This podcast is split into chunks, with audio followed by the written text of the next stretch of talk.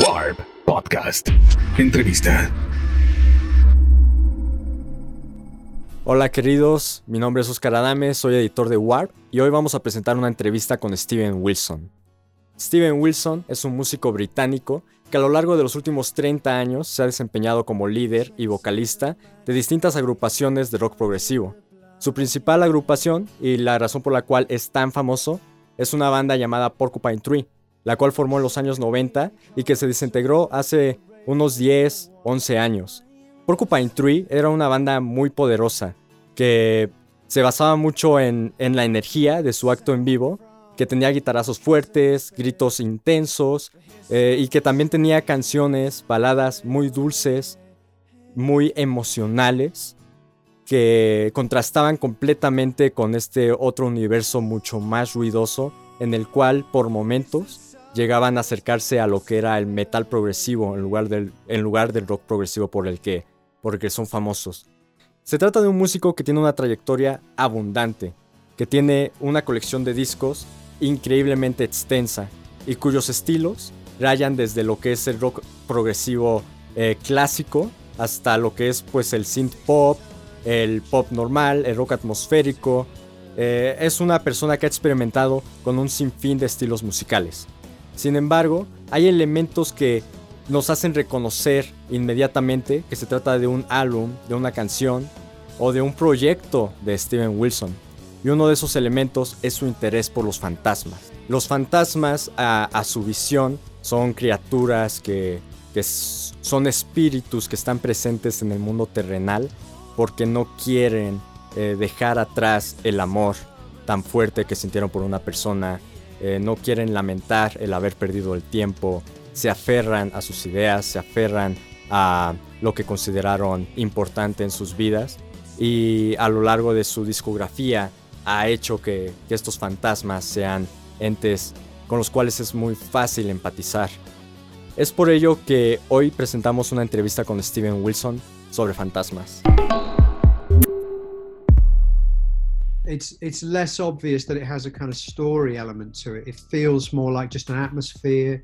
Um, and you're right, it has a more positive uh, positive feeling to it. I think we were both aware because having done so many videos together over the last seven or eight years that neither of us like to repeat ourselves. So there's always a sense of wanting to try and be something different.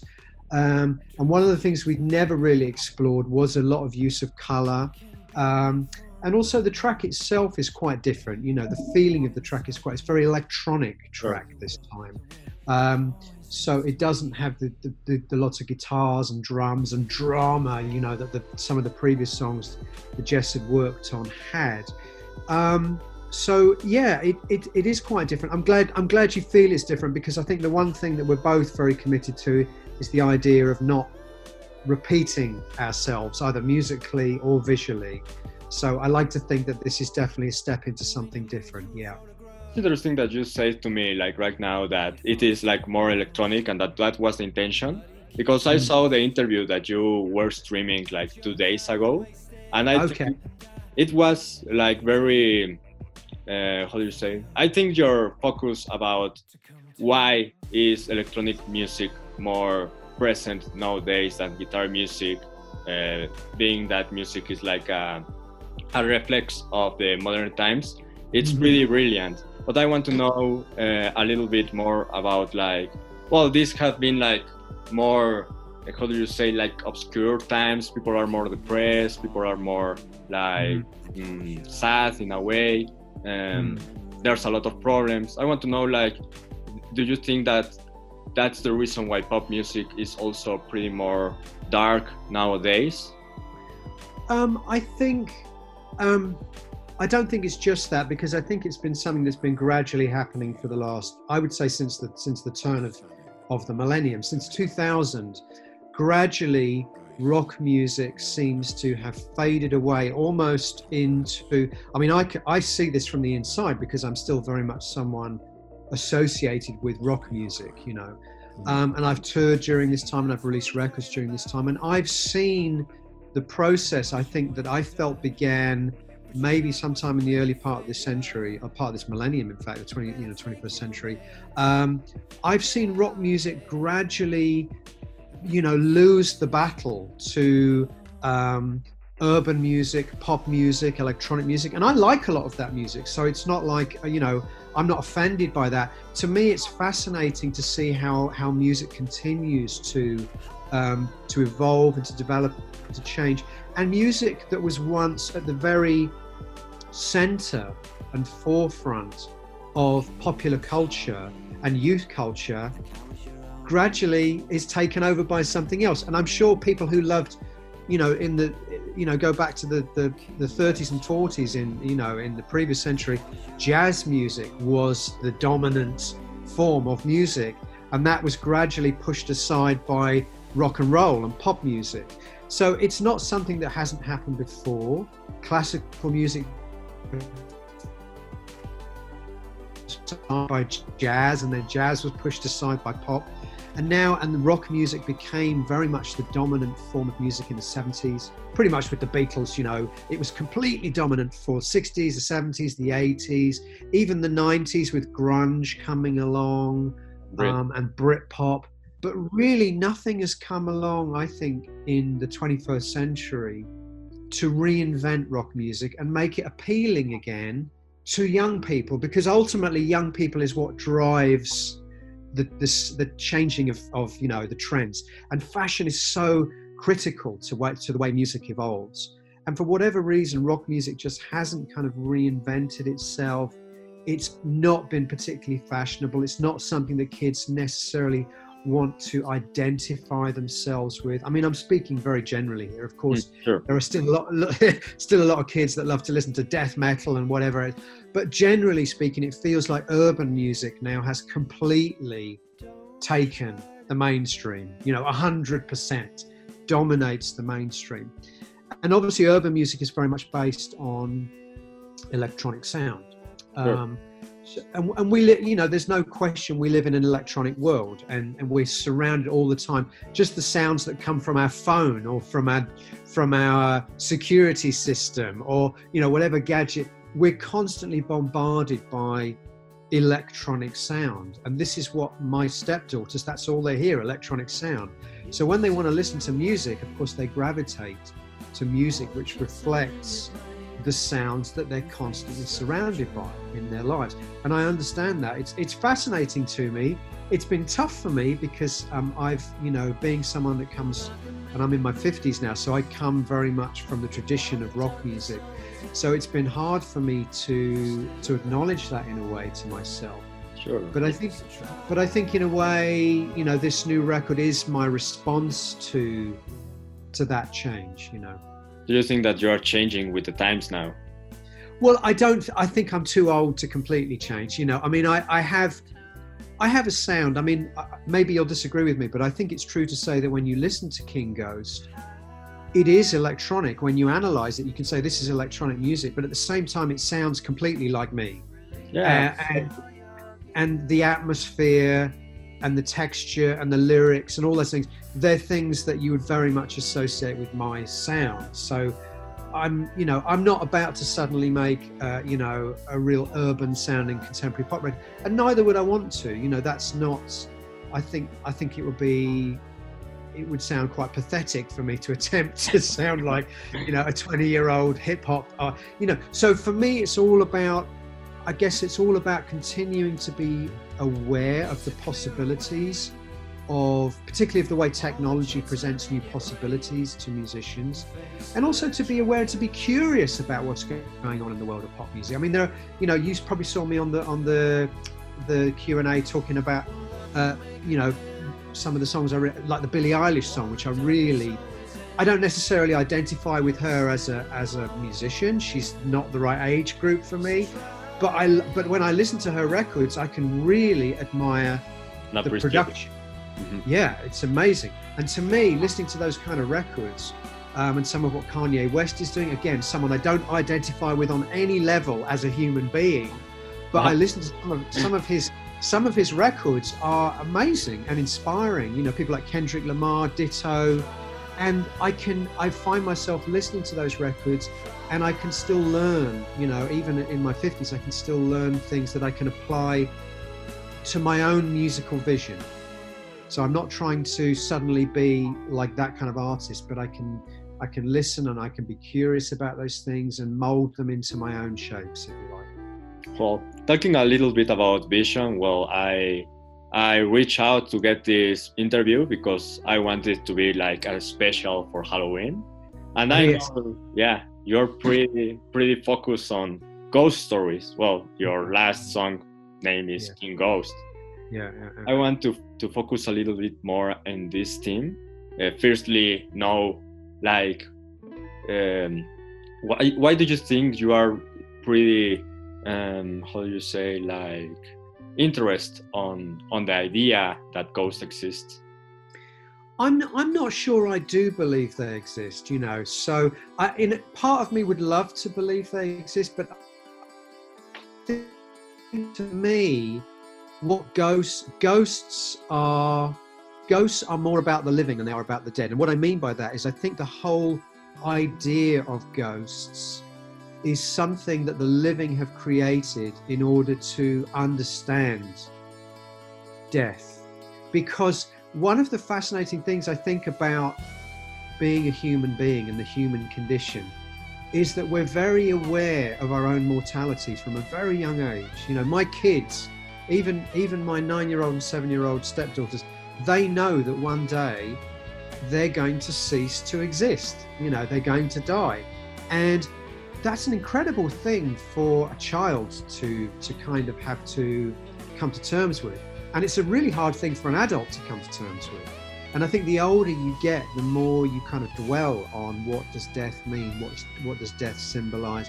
What does my life? But really, when you're talking about the, uh, those things, like what does death symbolize? What you're really talking about is what does my life symbolize? What have I done with my life that will be somehow immortal? And so, ghosts for me become symbols. They become symbols of things like loss, and particularly uh, they become symbols of regret.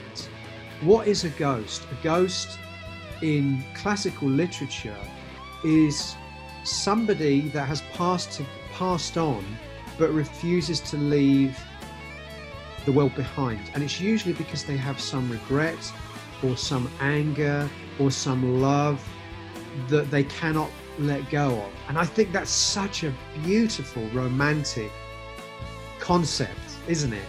That Yeah. love is so strong, or anger is so strong, or regret, or loss. All those things are so powerful that somebody who is actually, their body has passed on, refuses to let go of presence in this planet.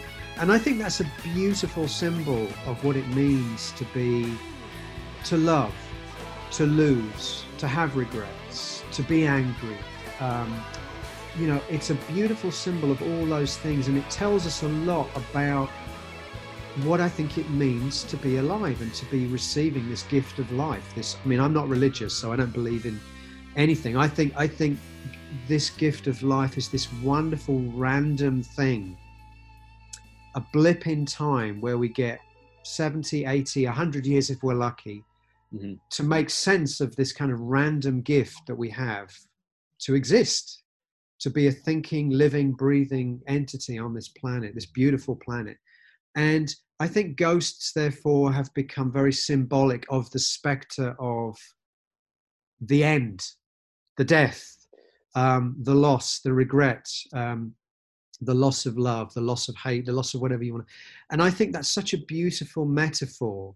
So part of me wants to believe in ghosts, but the rational part, the rational part of me, kind of feels a bit like, a bit like God. I think it's God is another concept that human beings have invented to help us to make sense of our own mortality and to make why are we here you know why have we been given this gift and i think god and ghosts and all these things are I, and I, I realize it's just my own personal beliefs and a lot of people disagree with me but to me that's the way i rationalize um, you know this concept of ghosts and horror movies and all these things to do with our obsession with death. And I think they're all a kind of way for us to try to understand and, and unravel the mystery of life and why are we here. I don't know if that makes sense. Yeah, sure. Ghosts are like a figure that help us as human beings to to don't fear death. Like, well, if you believe in ghosts, you believe that there's also something more uh, after after die. And it's interesting that you're saying to me that you focus on on ghosts as a metaphor to to tell people that they should, in a way, like um, like do the things that they want in life. Because kind of. yeah, yeah, kind of. Yeah, I mean, I think it's you know the the the, the sort of metaphor of, of the ghost is a reminder of life. I think that's what I'm getting at. Um, and, and it's a beautifully romantic. I mean, the the concept of ghosts, of course, has been around for centuries. You know, the class most most of the really classical ghost um, the 19th century. You know, you think of writers like Edgar Allan Poe and Arthur Machen and those kind of people, and, and Charles Dickens writing, you know, A Christmas Carol, that the most famous, certainly in, in, in Europe anyway, the most famous ghost story of all is the story of Ebenezer Scrooge and A Christmas Carol, which was written in you know in the 19th century. So I think um, a lot of the really classical ghost stories go back you know to that kind of era. And again, I think it's I mean the whole story of, of Ebenezer Scrooge and A Christmas Carol is that very thing we talked about. The ghosts in that story come to remind Ebenezer Scrooge to live, to live his life. Um, and I think that you know that's that's a beautiful way to kind of remind people to seize you know the opportunity of existence in a way. And I think so. So to me, ghosts have always represented that. But I but I love ghost stories and I love ghost movies, and I think a part of me still kind of wants to believe that it's something a bit more tangible, um, and maybe a part of me still does. You know. I, I find it hard to. I guess I find it hard to believe that when we die, we just disappear. I think there's always some something we leave behind, some presence we leave behind. And maybe to me as a musician, that again is a metaphor because I could say, well, my my immortality, the thing I leave behind, my my ghost is my work, is my music. This is like a uh, uh, an imprint of myself that will always be there long after I'm dead. I hope my music will still exist as my ghost on earth. Do you know what I mean? Yeah, sure. I understand very much. I read it, uh, um, an author, um, how do you say, like an academic uh, guy who who analyzes yeah. narratives, Michael Cox, and he said that well that the death did not disappear really, like they keep on the on the memories of the persons that were the loved ones of this of this absolutely absolutely people. yeah sure absolutely. so in that sense you could say there is even after we die we we are always present you know we're present in the, the minds of the people that love us we're present if we're artists we're present in the work we do whether it's films or paintings or music or whatever it is um, if we're great sportsmen, then our deeds live on after us. If we built houses or buildings, we were architects, then that, I think everyone has some degree of immortality after they die, something they leave behind, whether it's their children or their work. And that, in a sense, is that is the continued existence of that person in the corporal world, isn't it? That is a ghost. Sure, I understand very much. Yeah. One of the things that you said to me like a couple of questions ago were that you were well that this kind of work, these kind of stories are like a memorial to to live. And they're well, in a way they are also a memorial that you are going to die someday, right? So I remember that there's a story called Wolf, Wolf Alice about a girl who was raised by wolves and that then came out to, to society and the only thing that keeps her like being not completely human was the was that she didn't wanted to to really know to really uh, like um, think that there's that there's death right, right. the author was saying that that the things that make us humans and the things that the things that make us be not not animals is that we are conscious about the end of things.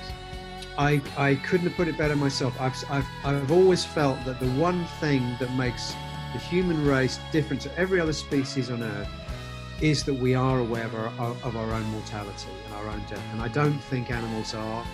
And I think it's been, you know, if you think about it, that's an incredible burden to carry around, isn't it? Yeah. It's an incredible kind of uh, mental, you know, and all of a lot of the problems that human beings have, you know, whether it's depression, uh, you know, psychological problems, anger, um, being unhappy in their relationship. A lot of it is to do with the fact that I, I believe a lot of it is to do with the fact that we know the clock is ticking. The clock is ticking all the time. Our life is running out day by day, year by year. So if we're not happy, we're also aware that we're running out of time to be happy. And I think that's such an incredible psychological burden to carry around. And that's why I think we invent things like and we invent God and we invent, you know, all these things to try and make ourselves feel better. I mean, what could be more reassuring to someone who is not happy, who is depressed and they're not happy with where they are in their life? What could be more reassuring to go to that person and say to them, don't worry, this life is just the beginning. There's a much better life for you after you die and you begin to understand how the myth of God and the myth of religion has been invented by human beings to make us feel better if we're not happy. And let's face it, a lot of us are not happy, uh, not all the time anyway. Um, you know, so I think the specter of death is the number one thing that that has defined the human race as distinctly different from every other species on Earth, and actually makes us arguably more prone to be unhappy and unsatisfied with the gift of life. And uh, we're, we're really getting into the, you know, deep, you know, uh, uh, philosophy here. But I, that, I've always believed that. Yeah, what exactly what you said. Yeah.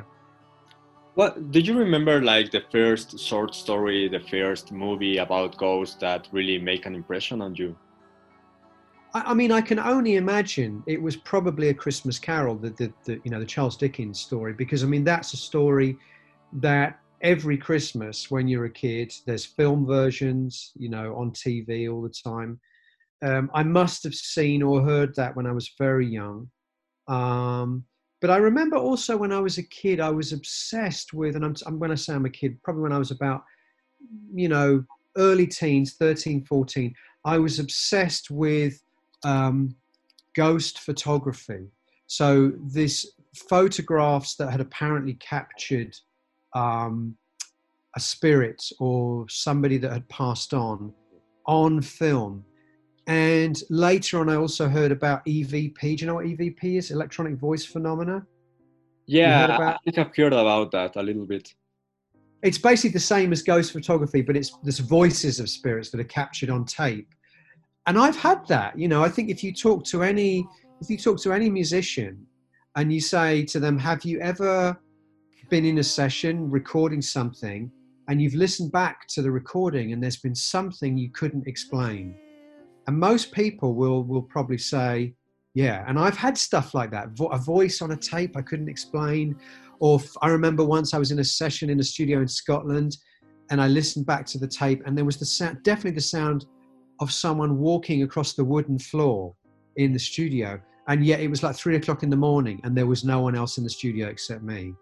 And things like that are the things that just make me doubt my own, uh, you know, certainty that ghosts are just the imagination. Maybe there's some part of me that still can't explain those things, and I want to believe in those things. And as I say, when I was a kid, I was obsessed with ghost photography, and I became very interested in, in electronic voice phenomena.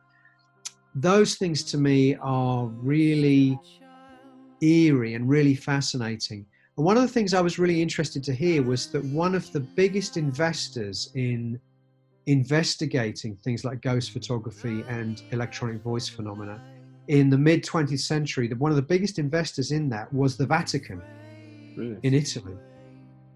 And because, and it makes sense if you think about it, because if they could prove the existence of ghosts and the fact that you do have a life or that there are spirits beyond the corporal world. If the Vatican could prove, if the Catholic Church could prove the existence of these things, then what a great commercial Yeah. for God. yeah. What a great commercial for religion, you know? We can prove that there is life after death. It's a great, it's the greatest commercial uh, ever you could ever imagine for the church. So that apparently they were investing all sorts of money in research into um, supernatural phenomena like EVP and ghost photography, and I find that fascinating. Except I don't think they ever really found anything that was, you know, completely provable but it's it, it that still that stuff still fascinates me and, and I as a kid as I say I was absolutely haunted by certain images I still have burnt on my brain that I still find really creepy yeah Yeah, it is fascinating. I, I'm Yeah. I'm running out of time, like right now, but I have one more question for you. sure At the end of routine, you sing um, "Trying to Let Go" and "Never Let Go," right? Like in, Yes. in an opposition of what is this girl feels about what she should do about, well, her her her lost children. I want to know, like, from your perspective, yes which do you think is the best election that she can make on, on both of these of these phrases? to me the interpreter i mean you can't separate the two phrases i think to me they belong together try to let go never let go so it's this idea that through most of the video most of the song she is uh, essentially unable to function because of the loss of her family she is she is in denial so she's pretending that every that her life is going on as normal she's going around the house doing all the normal routines washing cleaning she's pretending to herself that everything is normal. So she hasn't accepted. She's in a state of extreme denial. And what happens at the end of that that song, what happens at the end of the, the video, is that she reaches some degree of acceptance. And the way I think the way to deal with loss like that is to basically say to yourself, of course, I will never completely let these people go. I will never forget them. They will always be a part of me. But at the same time, I have to let go. So it's it's like almost holding, it's like duality. It's like holding two kind of contra- uh, contradictory ideas in your head at the same time. And I really believe that when you deal with loss, that's kind of what you have to do.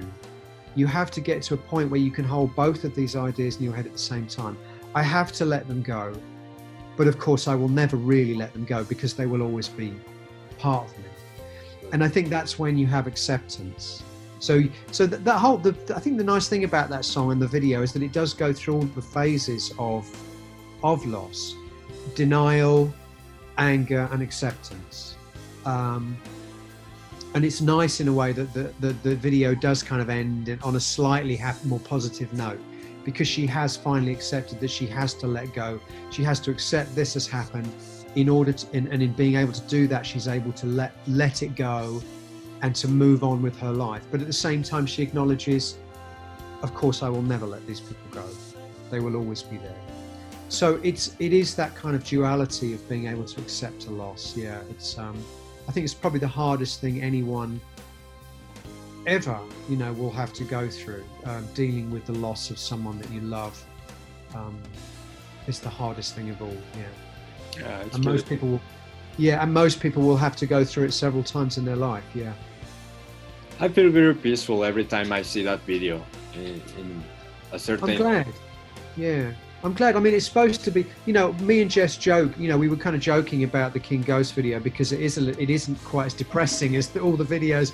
Most of the videos she's made for me have tended to be um, for the very very um, de- not depressing but very melancholic songs about loss and regret and you know we kind of joked about that you know um, and uh, but I'm glad to hear that that also I've always believed that those kind of stories ultimately are supposed to make people feel um, good because they're kind of stories which make you understand that you're not the only person to feel these things that we we have a shared we have a shared human experience whether it's to lose or to love or to regret or to be angry at the world whatever it is we all feel those things. So sometimes when we see something like routine, I think it's kind of reassuring in a way. It's, it's a comfort to to understand that we are part of a shared human experience uh, and that we're not alone in feeling that way. Yeah. I've, I've, you know, I've always found I've been attracted to the more melancholic um, side of art. You know, um, you know, I, I don't find happy, happy stuff so so tell me too much about my life. But but the, the sadder stuff, you know, tells tells me a lot about my life and about human existence, and I feel reassured by those things. And uh, and I hope that that's the effect that my music has had too. It sounds like it's what what happened with you anyway, Bruce. Yeah, yeah, really, yeah. and a lot of your music too, like pretty much all of your albums. Well, well, uh, it was pretty nice to talk to you, Steven. Um, I hope to see you here soon when pandemic is over. I hope so too. I always love coming to Mexico. Yeah. Yeah, it's really nice. Well, yeah. big hugs. I hope you have like a, a good night there on England. Thank you very much. Warp Podcast. Entrevista.